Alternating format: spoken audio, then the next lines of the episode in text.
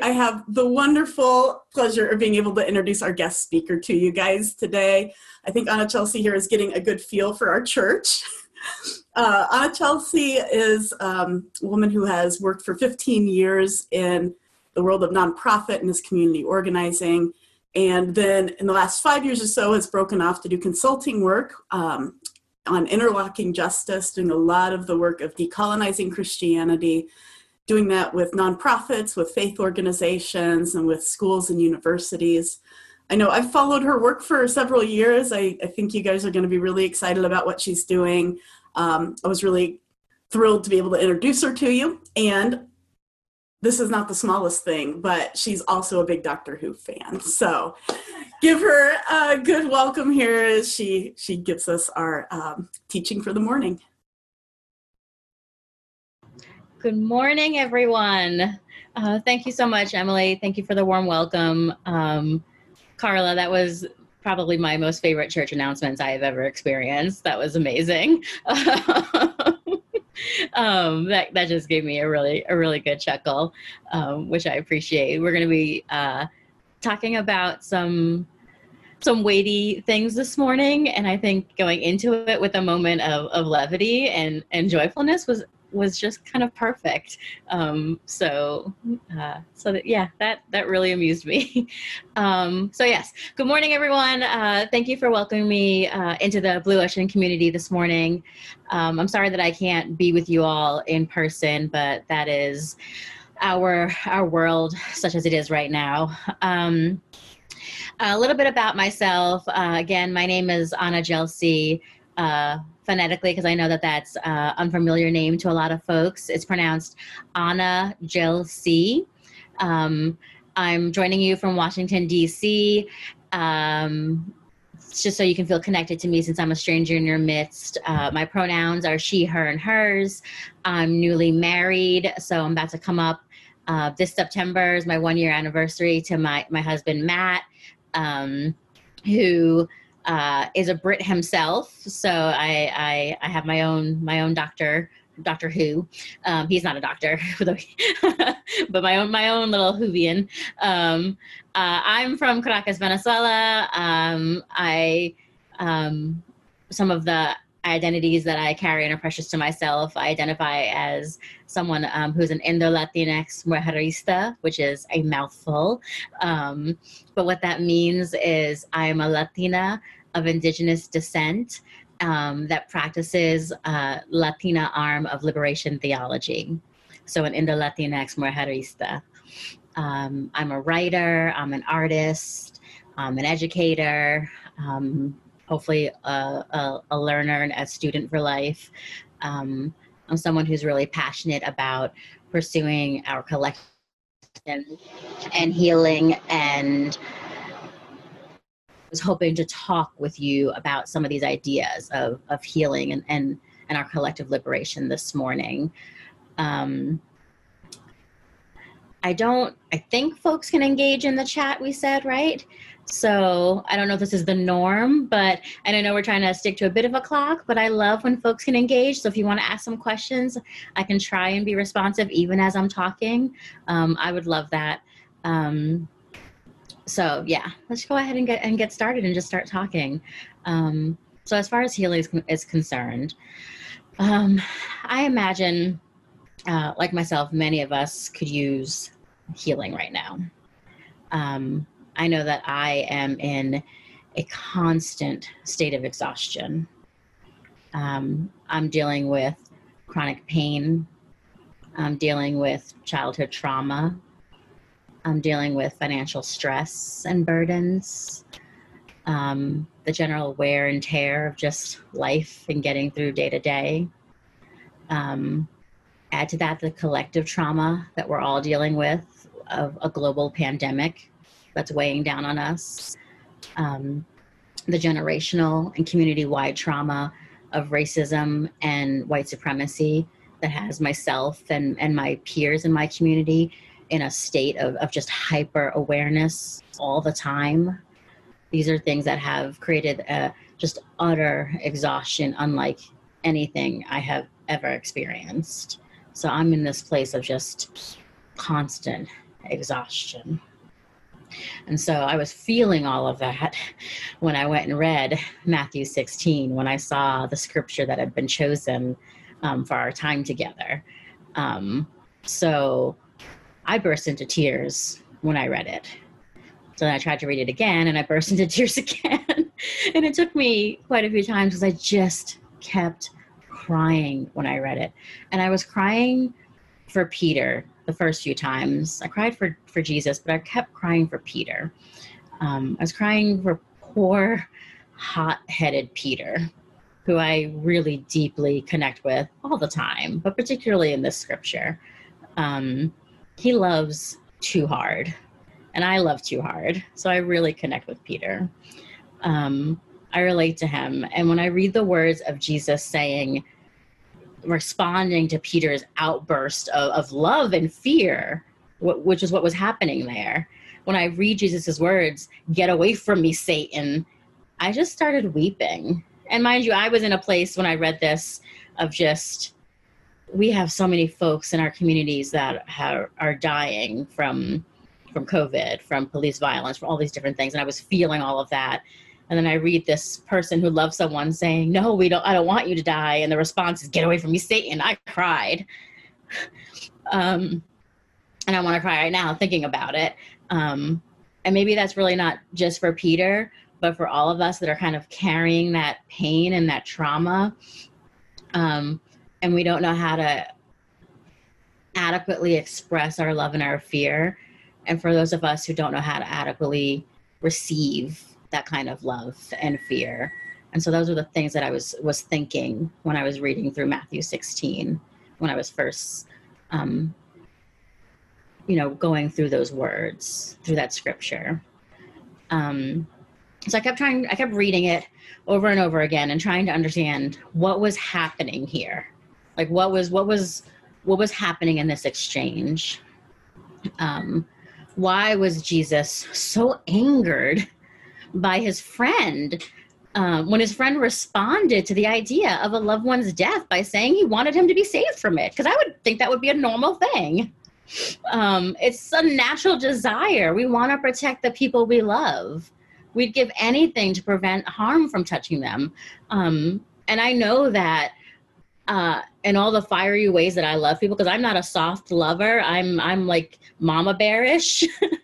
um, that I would express it with that kind of passion, and it would crush me to have someone turn around and respond the way Jesus did. Um, even if, as we kind of know now, being the people who are reading the scripture, that Jesus knew something that Peter didn't. So we, we, we can we can kind of read and go, well, yeah, well, Peter, well, Jesus knew this, but Peter didn't know that. And so and Jesus knew that Peter didn't know that. so, um, so I'm reading that and I'm thinking all these things. Um, so Jesus knew what was to come. So I'm, I realized that, but then I'm thinking, yeah, you, yeah, you have Jesus who knew what was all to co- all, all that was to come, but you also have Jesus who's fully human, and he had human experiences, and that includes pain. So we know his body could experience pain. We saw that. We saw that happen on the cross. We saw his flesh experience pain on the cross. If his body was fully human, then wasn't his mind. I read Matthew 16 and I think about the pain that he would have experienced during the temptation in the desert. What an extended period of a time of isolation would do to a person you think about the things we hear about people who are put in solitary confinement in prisons, what a few days does to a person. I think of the trauma that comes from something like that, of subsisting on so little food, if no food at all, would do to a person, and the trauma that comes from something like that. And I think about being subjected in the midst of that to the harsh treatment of an enemy, of, of the Satan in that moment, that that's a trauma and that Jesus, who was the Christ, but was also fully human and had that mind, was experiencing those traumas. And I wonder if maybe Jesus didn't respond to Peter out of that pain and out of that trauma. That this friend who was tempting him to protect himself was too close a reminder to what had happened in the desert.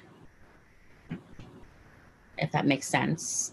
And I recognize that there are larger themes to be drawn from scripture about the crucifixion of Christ and the concept of take, taking up our own cross. But I think that there are smaller lessons that I also believe that we can draw, and we tend to not maybe there are new ways to look at scripture, particularly when we go through this process of decolonizing and looking at, at scripture fresh and anew. Um, as people who have trauma, as traumatized people, as hurt people. And I think about that as traumatized people, what would that, what do these things mean? And so I believe we can look at these little interpersonal things that are happening between Peter and Jesus and start to ask these questions. So I'm not presuming anything, but I'm just kind of asking the what ifs that come up when I look at the interactions between these two humans.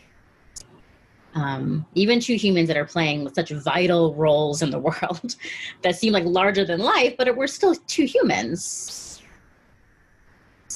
Um, so we're holding, as people, such mass amounts of individual and collective trauma.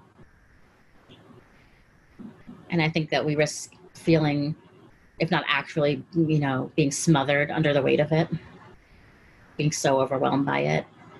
And I'm talking about generations of inherited trauma, uh, of pain that we've inflicted upon one another, um, as well as ongoing trauma that we're inflicting upon one another, um, that we're currently subjecting one another to if we don't find ways to address that collectively, to go about collective healing, we're going to continue to lash out and to, die, to deny one another. Um, and I think that that is, we're seeing that microcosm, microcosm of that played out in this scene. So there's sort of a parable there for us to be found in this relationship between Jesus and Peter of what, what can happen when traumatized people are in relationship with one another, how we can continue to harm and hurt one another.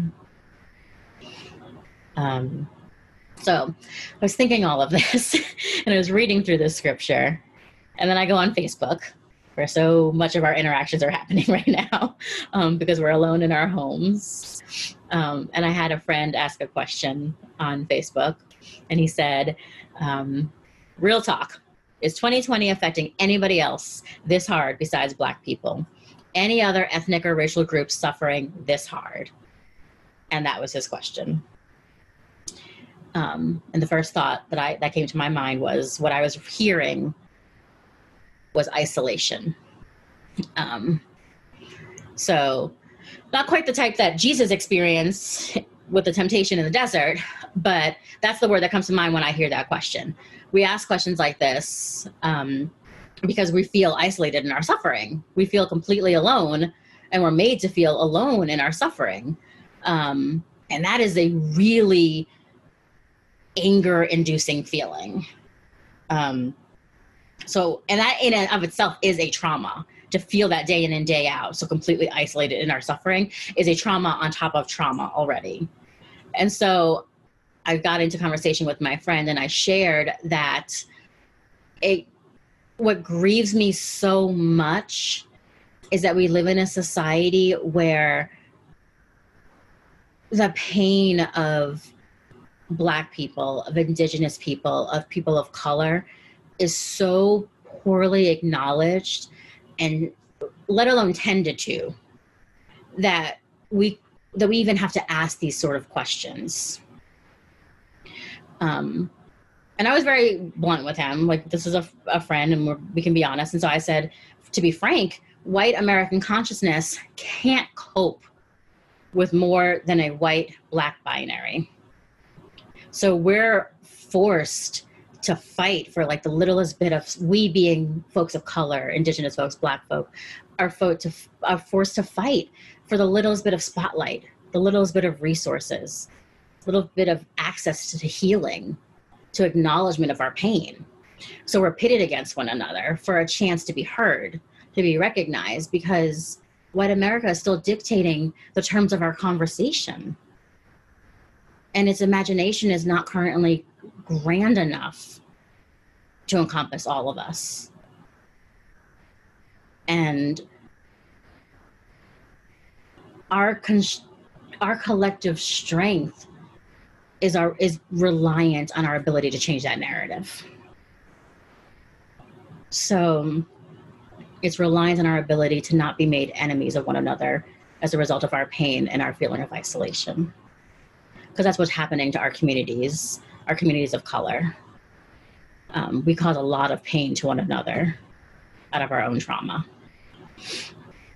Um, so I shared with this friend, and I'll share with you. And I want to name right now that some of what I'm about to say um, is explicit because it's trauma. I'm naming trauma.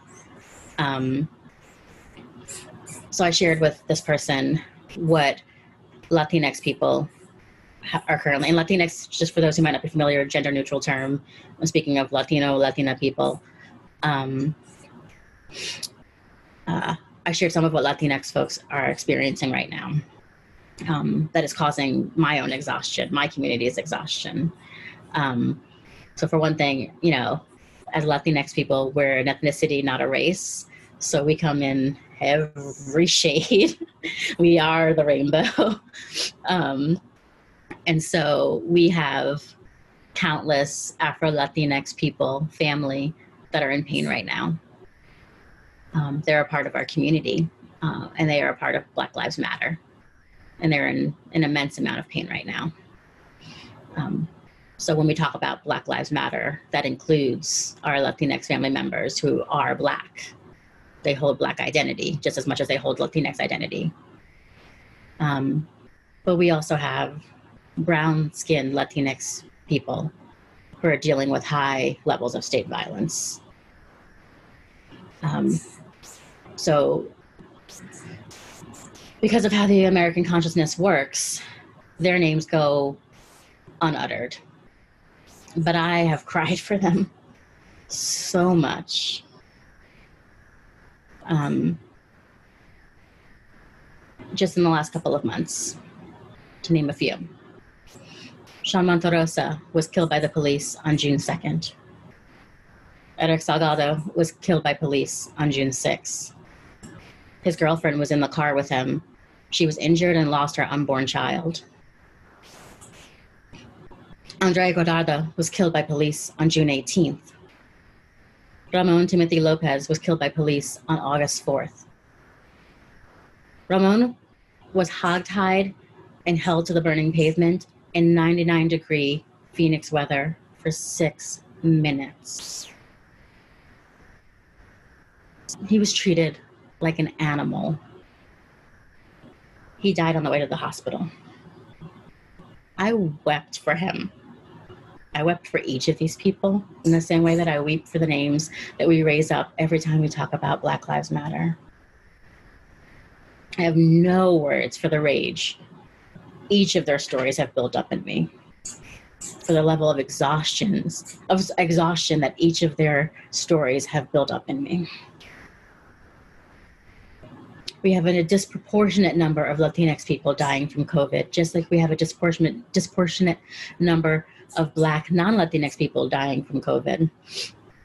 Add to that the rise in hate crimes against Latinx people, brutal immigration detainment, increasing poverty levels, and so on and so on. My community is exhausted. We're all in pain and dealing with waves of trauma after trauma. Much of our pain parallels if not mirrors one another's pain. But we are struggling to find language to talk with one another about it. And so at best, we're left to feel alone, to feel that isolation. And at worst, we're made to feel like enemies of one another, fighting for recognition and for resources and for healing. I wonder what a lesson there might be in scripture if Jesus had confronted his trauma enough to take Peter aside and say, You're bringing up something painful for me. I know your intention is to protect me, but I need your strength right now so that I can keep my resolve for what's to come. But thank you for loving me the way that you do. What if he had done that and only then talked to the followers about carrying their own cross and yet being willing to die for him? I see a lesson there for us as well. So, yes, there's this major theme here that Jesus is Christ and taking up our cross and giving up life for him leads to eternal life. I think there's also a lesson in taking up only what is ours to bear our cross, our trauma, and doing the work of confronting it and healing from it, but not stopping there. We must also be so collective in our pursuit for healing and our pursuit for liberation that we would give up our lives for one another. Even if the cross we bear isn't the same, it just parallels, but doesn't necessarily mirror the cross that someone else is bearing. I think it's that depth of sacrifice and even commitment to one another where life is found. I think these are some of the the new lessons in, in this new way of reading this verse. Um, that there's something that there's something new to be found in, in Matthew 16. Um, and that was just something that I wanted to offer you all this morning. Thank you. Thank you so much, Anna Chelsea. Um, I really appreciate just the gift that you've offered our community there, and I think there's I think there's a little um, invitation to us. I feel like we're pretty good at trying to remember and name uh, the Black lives that have been taken at the hands of white supremacy, at hands of state violence, and we've been somewhat clued into uh, the immigration issues and violence but maybe a little less in tune with some of the names um, and of Latinx people, as well as Indigenous people, which I'm, I'm, trying to. I know we have a couple of Indigenous um, congregants, and so I know there's been some work to be done there um, to hold more space so that it's not a competing uh, space for story, but it's a space where we can all hold our various and different um, stories and traumas and exhaustions and joys um, together without it being like rivalrous or competing, but a place where we can all hear this and love each other in our vulnerability. Um, I thank you for your vulnerability. I think that was a really powerful, like what Ken said, it's a powerful midrash. We've been doing a lot of work with midrash, and I think there's um, something really beautiful about asking, what if Jesus had been able to say this? I've often had a, a, similar response in that story where it's like, man, that is harsh. Get away from me, Satan, to your best friend. Like that's a that's a really harsh response to kind of meditate on why that felt that way.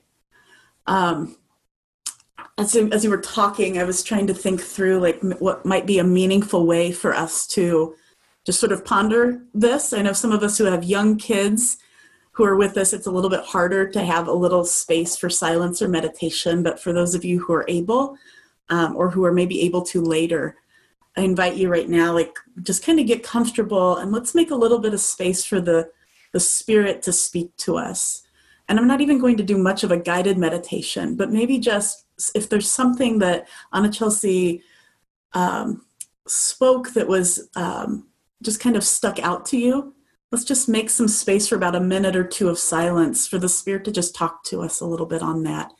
And think about what it means to be a collective space where we can hold all of these stories. So, Holy Spirit, come um, and just speak in our hearts and in our minds now.